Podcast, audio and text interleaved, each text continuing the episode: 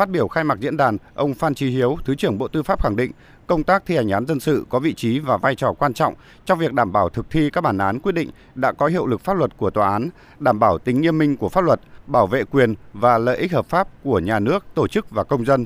Chính vì vậy, thi hành án dân sự có ý nghĩa hết sức quan trọng trong chiến lược cải cách tư pháp cũng như trong công cuộc xây dựng và hoàn thiện nhà nước pháp quyền xã hội chủ nghĩa Việt Nam. Vì vị trí vai trò quan trọng như vậy mà trong thời gian qua, Việt Nam hết sức quan tâm tới công tác thi hành án dân sự. Thể chế pháp luật về công tác thi hành án dân sự đã được ờ, hoàn thiện một bước rất là căn bản. Hệ thống cơ quan tổ chức thi hành án dân sự được tổ chức theo ngành dọc từ trung ương tới địa phương ngày càng hoàn thiện và tăng cường năng lực. Và vì vậy, kết quả thi hành án trong thời gian qua có nhiều tiến bộ. Tỷ lệ thi hành án xong hoàn toàn về việc về tiền năm sau cao hơn năm trước và luôn luôn hoàn thành và vượt cái chỉ tiêu mà Quốc hội, Chính phủ và các địa phương giao cho cơ quan thi hành án dân sự.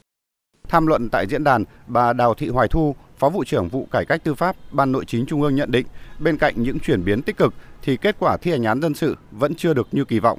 Theo báo cáo của chính phủ, năm 2021, thi hành án về việc đạt hơn 75%, thi hành án về tiền đạt hơn 31%. Riêng về kết quả thi hành án dân sự đối với những vụ án về kinh tế tham nhũng đã thi hành xong 2.697 vụ việc, thu được hơn 4.000 tỷ đồng. So với tổng số tiền phải thi hành trên 72.000 tỷ đồng thì tỷ lệ thu hồi tài sản tham nhũng vẫn ở mức thấp.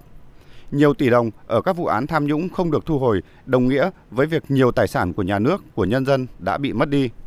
Mặc dù với quyết tâm cao thực hiện nhiều biện pháp với sự vào cuộc của nhiều cơ quan, nhưng việc thu hồi tài sản tham nhũng được cho là chưa tương xứng. Bà Đào Thị Hoài Thu phân tích. Thực tế các cơ quan chức năng, các cơ quan tiến hành tố tụng có làm tốt bao nhiêu kể từ khi phát hiện đến khi thực hiện các quy trình điều tra, truy tố, xét xử và bản án có nghiêm minh đến đâu, nhưng việc thi hành không đạt hiệu quả, kết quả đạt được thấp, nhất là việc truy thu lại cho ngân sách nhà nước không đạt thì cũng coi như chưa đạt mục tiêu hiệu quả hoạt động đấu tranh phòng chống tham nhũng chưa đáp ứng được yêu cầu cải cách tư pháp và xây dựng nhà nước pháp quyền. Từ thực tế này, tại diễn đàn, các đại biểu đề xuất nhiều nội dung nâng cao hiệu quả công tác thi hành án dân sự, đáp ứng yêu cầu xây dựng nhà nước pháp quyền xã hội chủ nghĩa Việt Nam.